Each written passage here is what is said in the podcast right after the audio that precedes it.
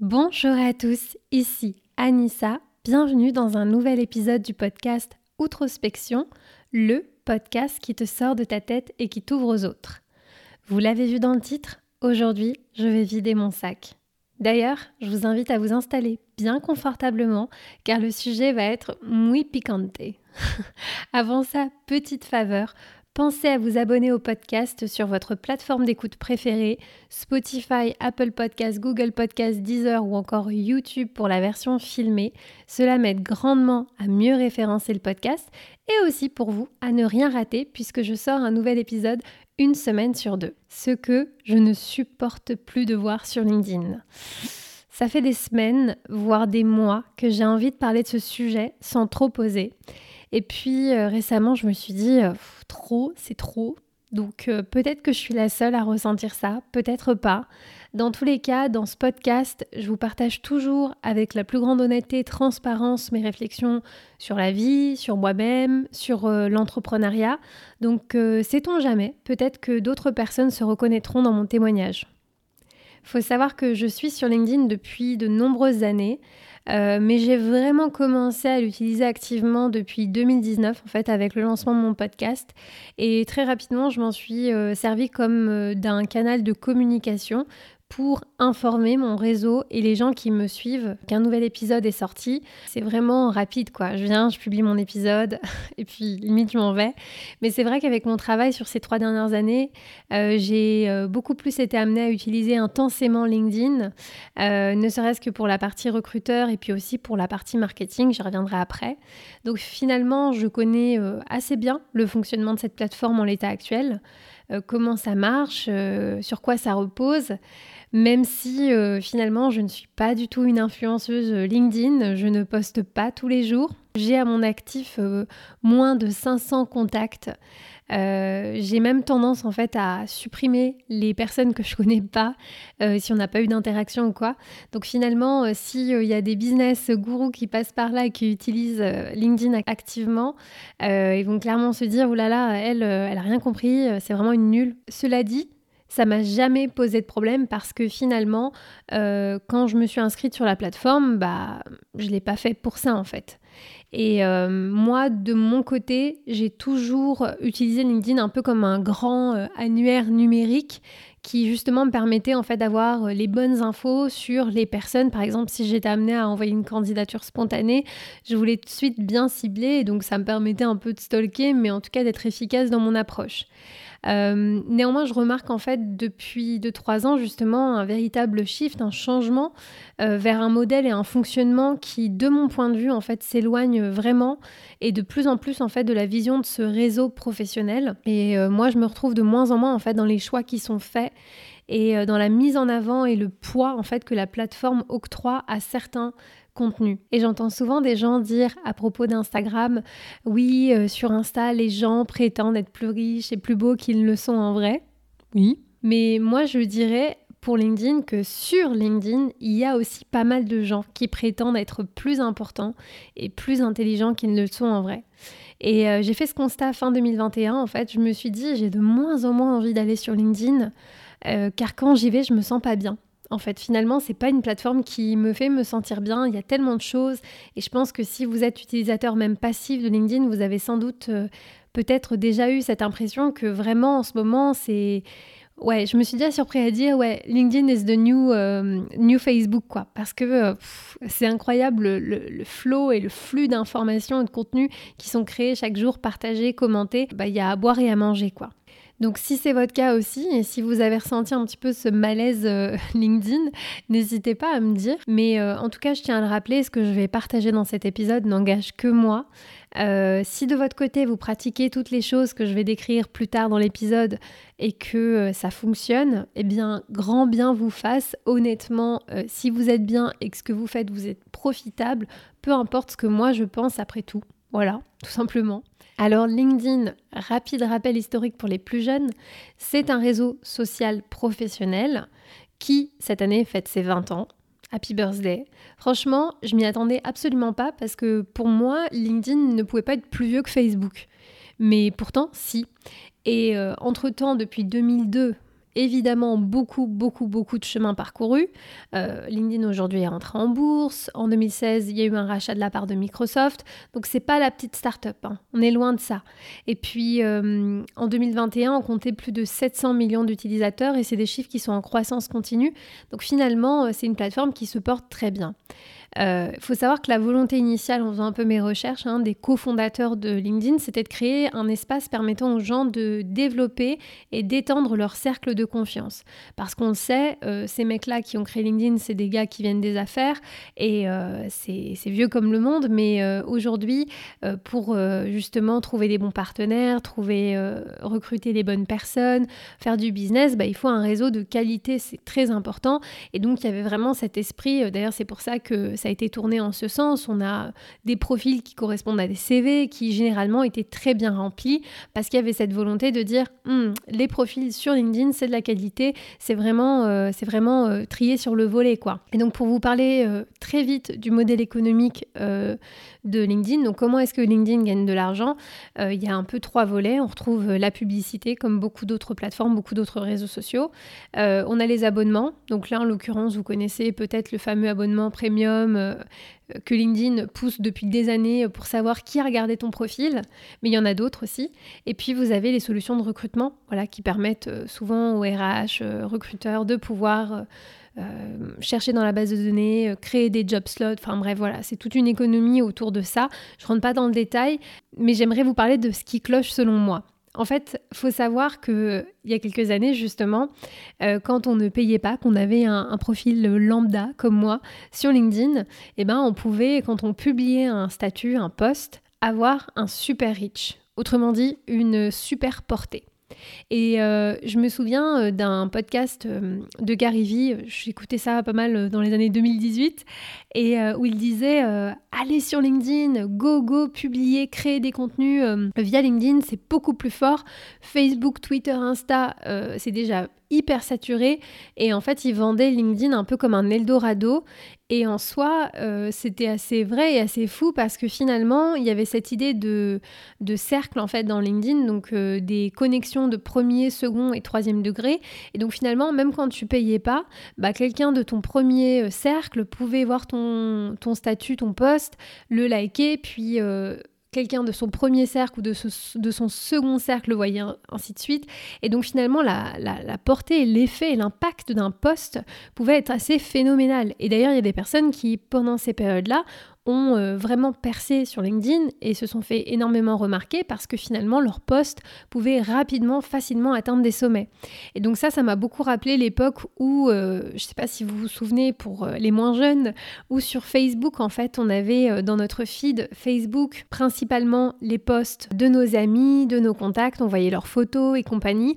Et un petit peu comme ça, du jour au lendemain, on a commencé à ne plus voir les posts de nos amis, on a commencé à avoir plus de vidéos plus de contenu publicitaire et de choses qu'on ne suivait pas nécessairement.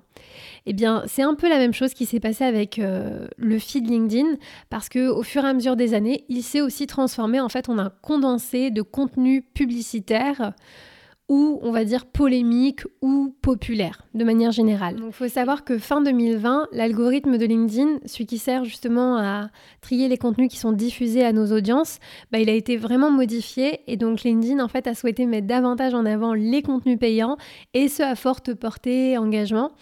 Et donc on est retombé finalement dans un modèle qu'on connaît bien, que moi j'ai appelé le soit tu payes, soit tu pèses. Alors, euh, fair enough, hein, certains diront, parce que après tout c'est leur algorithme et euh, ils font euh, ce qu'ils veulent.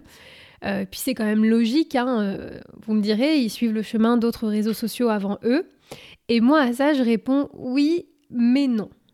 Car pour moi, en fait, contrairement à Instagram, Twitter ou Facebook, LinkedIn avait vraiment une visée professionnelle.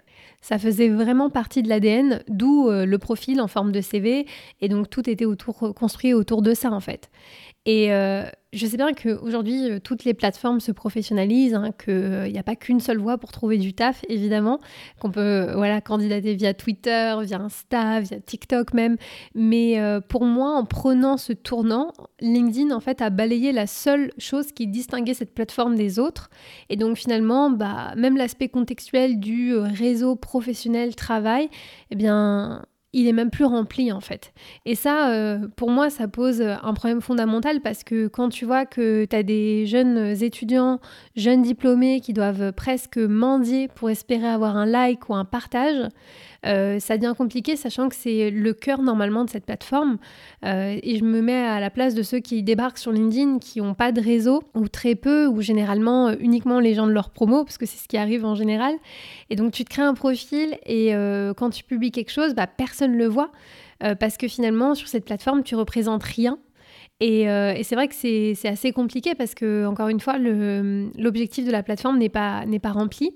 Euh, T'entends aussi beaucoup de boîtes qui, euh, par exemple, vont te dire clairement qu'elles ne calculent pas les personnes qui ont le label Open to Work, parce que ça aussi, ça faisait partie un peu des features qui, en soi, pourraient donner l'impression que la plateforme va dans le sens de favoriser le recrutement, la mise en relation. Et pourtant, malheureusement, il y, a beaucoup de, de, personnes qui vont voir ce Open to Work. Alors, c'est pas de la faute de LinkedIn nécessairement, mais c'est intéressant de voir que même le peu de features qui, normalement, sont censées aller dans ce sens-là ne délivrent pas.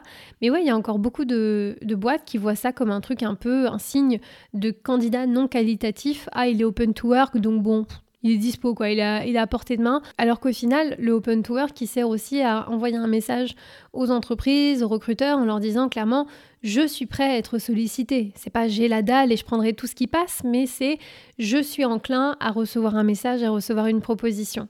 Et donc finalement aujourd'hui, bah certains préféreront aller embêter des gens qui ne veulent pas être sollicités plutôt que de contacter des candidats qui sont eux prêts euh, justement à de nouvelles opportunités. Et donc je me dis encore mince, voilà, quel gâchis. Euh, même chose du côté de ceux qui payent, hein, parce que pour moi, euh, c'est aussi, il y a aussi une problématique de ce point de vue. Donc comme je le disais, pour pouvoir recruter sur LinkedIn, il y a euh, tout un tas de solutions euh, qui sont proposées et qui sont payantes. LinkedIn a d'ailleurs développé un ATS, hein, ATS pour Applicant Tracking System. Donc c'est un logiciel où on peut dire une plateforme qui permet en fait à ceux qui ont un accès euh, spécial de pouvoir accéder à une base de données de candidats, de les filtrer, de les rechercher selon certains critères beaucoup plus poussés que ce que vous pourriez faire vous avec l'outil de recherche classique. Et donc justement, un tel outil euh, mis dans les mains de personnes qui ne euh, sont pas forcément toujours très scrupuleuses, eh bien, on arrive à beaucoup de dérives. Et euh, moi qui viens de l'univers tech IT, j'ai pu voir justement avec mes collègues développeurs bah, que c'était les premiers, en tout cas, faisaient vraiment partie de la catégorie fortement victime de ces pratiques-là. Donc de, personnes qui vont, voilà, vont se dire, ok, je, suis, je suis sur LinkedIn, j'ai accès recruteur, bah allez, je vais, je vais filtrer, je vais contacter un peu tout le monde et n'importe qui.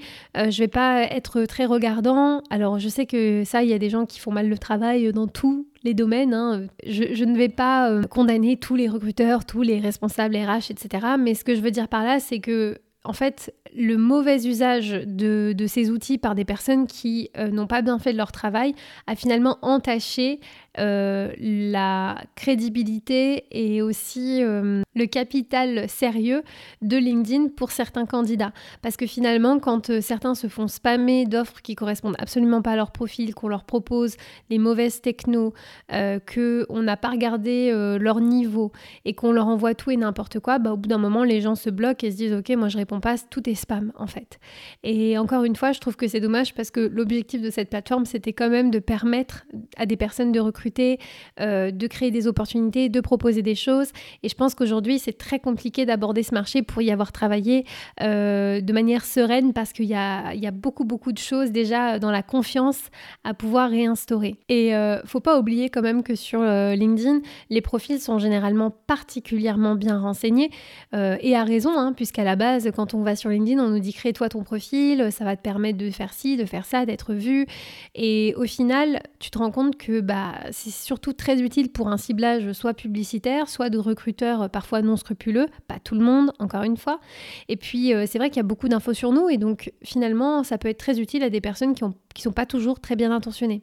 Et euh, d'ailleurs, ça me fait penser, petite anecdote, j'en avais déjà parlé, je crois, dans un live sur Twitch, mais, mais effectivement, je parlais avec une amie qui connaît beaucoup de personnes qui recherchent leur partenaire euh, euh, amoureux sur base de critères LinkedIn. C'est-à-dire que c'est des gens qui euh, clairement s'intéressent à certaines catégories socioprofessionnelles et qui du coup filtrent un petit peu et se disent ok, moi je vais plutôt taper là-dedans, donc je vais faire un gros tri. Et donc on voit des trucs, mais on se dit what, c'est what the fuck quoi. Et donc c'est pour ça aussi que de temps en temps LinkedIn a un petit côté Tinder, on va dire, pour certains ou certaines. cela dit, je pense toujours que ça fait partie des dérives et que évidemment ce n'est pas à reproduire euh, quoi qu'il arrive. Juste avant, je vous ai parlé du modèle LinkedIn, soit tu payes, soit tu pèses, comme euh, un véritable moyen de profiter pleinement de la plateforme parce que finalement aujourd'hui, si tu as envie d'être un utilisateur actif, de publier, bah pour moi c'est un peu l'un ou l'autre. Et justement, derrière le soit tu pèses, pour moi, il y a aussi une idée de légitimité, ce qui en soi peut être une bonne chose.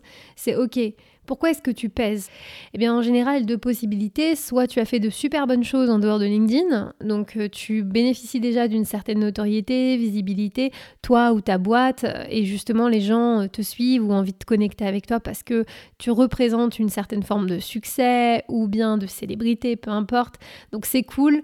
Et donc par conséquent, comme tu as naturellement un attrait et une curiosité plus massive, les posts ont plus de portée. Chouette. Deuxième possibilité, tu pèses parce que tu te fais connaître via LinkedIn et que petit à petit tu gagnes en popularité et en visibilité. Et donc justement, ça, cette deuxième possibilité, elle rend euh, les choses beaucoup plus accessibles pour un peu tout à chacun. Parce que faire des choses en dehors de LinkedIn, être connu de tous, c'est beaucoup plus difficile que d'être connu uniquement via LinkedIn. C'est cool parce que c'est une véritable opportunité pour beaucoup de gens, mais d'un autre côté, ça entraîne aussi des dérives parce qu'on se dit ok, comment est-ce que je peux être connu sur LinkedIn? Et donc là, on va rentrer dans les différentes catégories des comportements qui m'insupportent ou des pratiques que personnellement j'en ai marre de voir sur LinkedIn. Euh, d'ailleurs, si vous regardez la version filmée du podcast, j'essaierai au moment du montage de mettre des exemples anonymisés à l'écran. Euh, ou sinon, si je, si je n'ai pas le temps, je vous mettrai au moins les liens vers des threads euh, Reddit qui justement répertorient tous les LinkedIn cringe de la Terre, tous les posts, les choses qui dérangent, etc. Mais on va rentrer rapidement dans le vif du sujet parce que j'aimerais vous parler de la première pratique, catégorie qui peut être problématique, euh, mais qui en soi ne fait de mal à personne. C'est euh, la catégorie euh, des opportunistes. Et je pense qu'on peut tous pour une raison X ou Y, se retrouver un peu dans l'opportuniste en fonction de euh, nos besoins, de notre société, etc. Mais en gros, je prends un exemple d'opportuniste. Ça va être la personne qui va créer un post sur LinkedIn et qui va un petit peu euh, taguer toute la Startup Nation parce que ça fait bien. Donc quand je dis taguer la Startup Nation, ça veut dire, euh, voilà, je vais mettre dans ce post-là tel entrepreneur, telle entrepreneuse qui fait bien, qui en ce moment est un petit peu, qui pèse dans le LinkedIn game. Et je vais faire genre, je connais un peu du monde ou qu'on est et que cette personne-là, elle est géniale. Et euh, en échange, je vais espérer euh, qu'en l'ayant tagué, je puisse euh, attirer son attention, attirer l'attention de son audience, et puis par ricochet, avoir un like, un commentaire, quelque chose. Et voilà, comme ça, au moins, moi, ça me donne de la visibilité et c'est une bonne chose. En soi, j'ai absolument rien de mal contre l'opportunisme dans ce cas-là parce que je trouve que voilà la plupart du temps il fait pas de mal moi j'ai toujours du mal à le pratiquer parce que quand c'est pas euh, euh, profondément sincère, je ne me vois pas le faire, tout simplement. Mais euh, c'est vrai que voilà, parfois on peut assister à des choses qui sont un peu risibles, grosses, grosses, grosses, grosses lèches, excessives parfois. Donc voilà, les posts qui finalement font les mérites, les louanges de d'autres entrepreneurs, d'autres personnes du LinkedIn Game peuvent être totalement honnête, sincère évidemment, mais euh, c'est vrai qu'il y a certains, tu commences à te demander si c'est le cas parce que c'est toujours les mêmes personnes qu'on tag et qu'on voit un peu partout, donc euh, on commence à comprendre un peu euh, pourquoi ces posts finalement se développent de plus en plus dans la sphère LinkedIn. Deuxième catégorie, alors ceux-là, ils font pas de mal, ils sont là depuis la nuit des temps, mais il fallait quand même les citer ici c'est euh, ce que j'ai appelé les copier-colleurs. Voilà, je crois pas que ça existe, mais j'avais pas envie de dire plagieur, je trouvais que c'était trop. Donc copier-colleur, parce que généralement, c'est tout ce que ça leur coûte, un copier-coller. Et ce sont euh, généralement des personnes qui vont reprendre des histoires euh, qui existent, qui sont disponibles sur d'autres sites, d'autres choses, qui ne vont généralement pas trop citer la source, hein, c'est rare, et qui vont se contenter en fait de recopier-coller une histoire, peut-être des fois un peu emotional, quelque chose un peu de fort, d'intense, avec une morale. Alors parfois la morale tient debout, parfois elle est what the fuck, ça dépend, mais en tout cas, je dois dire une chose, ces textes-là marchent bien. Souvent, c'est des textes qui quand même arrive à faire des milliers de likes, euh, des centaines de commentaires, bien que de plus en plus, il y a justement euh, les chasseurs euh, de copycat qui vont commenter ces posts-là et dire Hey, arrête ton truc, ce post-là, il existe depuis tant de temps, voici la source d'origine. Voilà, ça arrive de plus en plus. Maintenant, encore une fois, à mes yeux, si tu es un copier-colleur, euh, professionnel, c'est une carrière qui reste limitée sur LinkedIn parce que tu ne peux pas faire que des posts copier-coller. Au bout d'un moment, c'est capté. Donc, euh, donc voilà, ça peut, ça peut fonctionner une fois, deux fois ou alors de temps en temps, mais ça fera pas de toi une star de, de LinkedIn, hélas. Troisième catégorie, ici, je mets les pseudos experts. Je dis pseudo parce qu'il y en a beaucoup pour lesquels euh, ça parle beaucoup, mais on on n'a pas vu grand-chose, c'est-à-dire qu'il y en a qui savent très bien parler de leur taf, mais sans pour autant euh, montrer quoi que ce soit. Donc ça devient un peu compliqué en fait de vraiment euh, imaginer qu'il s'agit bien d'experts. Euh, mais c'est vrai que pendant une période, il y avait beaucoup de, personnes sur LinkedIn qui venaient, qui donnaient des pseudo-conseils, et puis après qui te disaient tiens, mais euh, si, tu, si tu veux en savoir plus, j'ai mis sur pied euh, tel truc, tel document avec un max de valeur, euh, je, te, je, te, laisse mettre un, commentaire et je te l'enverrai. Et en fait, bah, il y en a beaucoup. Je parlais avec mon ex-collègue qui, lui, bossait sur la partie marketing. Il me disait à chaque fois qu'il y a un mec qui me fait un truc comme ça, je laisse un commentaire et tout dans l'espoir qu'il m'envoie le document. Et il y en a beaucoup qui n'envoient pas le document. Alors évidemment, en a plein qui l'ont fait, hein, ça va de soi. Mais c'est vrai qu'il y en a aussi beaucoup qui ont un peu usé de cette tactique, de cette euh, astuce pour justement récolter de la data, pour euh, justement euh, voilà, avoir une certaine liste de prospects, de gens qui pourraient être intéressés. Donc en soi, c'est ok de le faire maintenant. C'est vrai que parfois, il y en a aussi beaucoup qui sont très bons dans le fait de rédiger des posts sur LinkedIn qui se positionnent un peu comme des experts, comme des influenceurs LinkedIn qui derrière arrivent à bien tirer leur épingle du jeu. C'est-à-dire que comme ils ont cette visibilité, certaines entreprises, certains partenaires les voient comme des véritables pointures et donc euh, bah, eux, ils n'hésitent pas de leur côté à charger à mort. Et en fait, c'est pas forcément signe de qualité. Je dis pas ça pour toutes les personnes qui publient sur LinkedIn, bien évidemment, mais il y en a qui sont aussi très bons dans, la rédaction de post LinkedIn, mais qui en soi, en tant que de travailleurs freelance ou quoi, euh, vont charger, euh, mais vraiment à outrance, pour des choses qui n'ont pas une valeur similaire. Donc attention aussi parce qu'il y a beaucoup de poudre de perlimpinpin, mais comme partout. Voilà. Enfin, dernière catégorie, euh, selon moi, je les ai appelés les maniputellers. Alors maniputeller, c'est un peu dur comme terme, mais c'est juste la contraction de manipulateur et de storyteller. en soi, rien de dramatique, mais c'est vrai qu'on voit beaucoup, beaucoup de posts qui nous vendent de la vulnérabilité, qui nous vend de la sincérité, beaucoup de résilience. Ça commence souvent par j'ai appris cette leçon, euh, j'ai fait cette erreur, j'ai fait ci, j'ai fait ça. Et en fait, euh, je trouve que hum, le message de base est intéressant parce que ça amène finalement le lecteur à se dire ah tiens il est comme moi il est passé par des galères etc mais en fait je trouve que finalement ce poste qui avait une visée de montrer un peu le côté pas joli pas, glorieux, bah, il arrive toujours finalement à remettre une petite couche sur la personne et à la mettre en avant. Et donc, euh, en fait, moi, ce qui me dérange plutôt avec ça, c'est cette fausse humilité, cette fausse modestie ou cette euh, euh, fausse vulnérabilité, parce que finalement, il y en a beaucoup aussi qui cherchent uniquement à se mettre ici en avant, à montrer qu'ils ont fait telle ou telle chose, donc ils veulent faire genre ils en parlent pas, mais ils en parlent quand même dans le poste, ou d'autres personnes qui aiment bien créer un petit peu du drama autour de leur histoire personnelle, professionnelle, euh, et donc finalement ils vont dire des choses mais ils vont pas tout dire, donc les gens vont commencer à être curieux, à interagir dans les commentaires, à dire mais oui t'as grave raison, et donc au final je trouve que voilà pour moi encore une fois, c'est c'est pas un souci en fait de, de pouvoir utiliser un peu ces, ces, leviers-là. Mais, mais voilà, à mon sens, euh, c'est ce qui, au fur et à mesure, enlève toute la, le peu de sincérité et, euh, et de véritable authenticité qu'il peut y avoir dans les rapports sur ces réseaux-là. Pour moi, ça n'existe même plus parce que finalement, euh, il y a aussi beaucoup de gens qui vont commenter pour se faire voir, pour espérer avoir les grâces des gens qui pèsent dans le LinkedIn game. Donc au final, j'ai l'impression qu'on est dans une espèce de cour du roi et qu'on est tous les bouffons sans le savoir, le bouffon de l'un, le bouffon de l'autre. Et donc, euh, bah, c'est vrai que finalement, euh, plus le temps passe et moins j'ai envie même passivement, de pouvoir assister à ça, de pouvoir lire les choses comme ça, parce que si c'est si c'est quelque chose qui va me contrarier ou me, me blaser, je vois pas bien l'intérêt en fait. Alors évidemment, j'aurais pu vous parler des fakes, des pseudo-coachs, gourous, spammers, recruteurs qui existent aussi sur LinkedIn, mais j'avoue que ceux-là, ils sont plus facilement identifiables et, euh, c'est très clair généralement.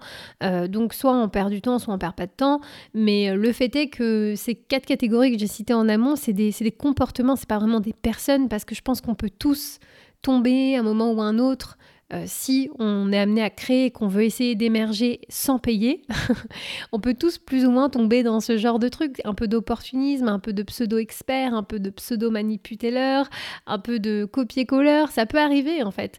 Et je suis pas là pour blâmer qui que ce soit parce que je pense que hum, il faut aussi, euh, avant de regarder chez les autres, voir ce que nous on peut être capable de faire. Et je pense qu'on est capable tous du pire comme du meilleur. Et l'objectif n'est pas de dire, hé, regardez, euh, moi je fais partie des gens bien et puis il y a des gens comme ça sur LinkedIn. Non, je pense que finalement, LinkedIn, c'est un concentré euh, de ce qu'on peut voir déjà sur d'autres réseaux dans la société.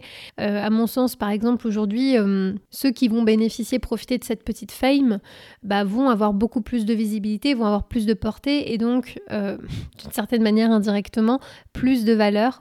Et donc, finalement, bah, c'est vrai que si tu ne bénéficies pas de cette visibilité ou de cette célébrité, ou que tu n'es pas prêt à tout faire pour, eh bien, tu auras forcément moins de valeur aux yeux de l'Internet en quelque sorte. Et puis, euh, deuxième chose aussi euh, dont je m'aperçois, c'est que finalement on donne beaucoup aussi d'informations à LinkedIn, euh, de par le fait de renseigner notre profil, etc. Et je trouve que voilà, on n'a pas forcément un retour qui est énorme, surtout si on n'est pas prêt à payer ou à vendre père et mère pour avoir des likes. Donc de ce point de vue, c'est vrai que ça m'a amené beaucoup à me questionner par rapport à mon utilisation de LinkedIn au futur comment est-ce que j'ai envie d'utiliser? Et au moment où j'enregistre ce podcast, je vous avoue que je ne sais pas trop encore comment ça va évoluer. Je pense qu'à titre personnel que je continuerai à l'utiliser plus comme un annuaire, avoir accès à certaines informations, certains noms, etc. Ça, je pense pas que ça va changer. Mais euh, je pense que d'un point de vue communication, je suis pas sûre d'avoir envie de continuer à poster nécessairement sur LinkedIn. D'ailleurs, si vous, vous êtes euh, auditeur, auditrice de, cette, euh, de ce podcast, que vous me suivez sur LinkedIn, mais pas ailleurs, je vous invite à vous abonner à mon billet d'humeur, ma newsletter si vous voulez, parce que j'ai le sentiment que si tout devait s'arrêter sur toutes les plateformes, ce serait le seul moyen que j'aurais encore de vous joindre et de vous donner des nouvelles de ce que je fais. Et je pense que c'est certainement le lien le plus fiable entre nous. Euh, donc je vous mettrai le lien de la newsletter euh, dans les notes du podcast en description. Comme ça, si ça vous dit de me rejoindre, j'envoie un billet d'humeur par mois, donc on est très loin du spam euh, je n'ai de toute façon pas le temps de vous spammer. Donc quoi qu'il arrive, il n'y a pas de risque. Après, j'aimerais aussi euh, clarifier les choses. Je n'ai évidemment aucun souci à ce que des gens fassent du business sur LinkedIn, utilisent LinkedIn comme un canal d'acquisition, euh, qui fassent un max de prospection, etc. Je pense que ça fait partie du jeu et je pense que tout dépend de nos besoins. Ce que moi je ne supporte pas, ça se trouve, vous adorez ça sur LinkedIn et si c'est le cas, continuez de kiffer. Si c'est pas le cas et que vous aussi vous ressentez un peu ce LinkedIn malaise, n'hésitez pas à venir me dire soit en DM, soit en commentaire sous cette vidéo si vous la regardez sur YouTube. Cela peut être vraiment génial parce que j'adore ouvrir le débat et échanger avec vous et je réponds à chaque commentaire sans exception. Donc euh, voilà, je, je pense que j'aurais fait le tour, mais ça m'intéresserait d'avoir votre avis. Voilà, j'espère en tout cas que mon humble témoignage aura pu euh, vous intéresser. On va se retrouver dans deux semaines pour un nouvel épisode du podcast. D'ici là, prenez soin de vous et euh, à bientôt. Ciao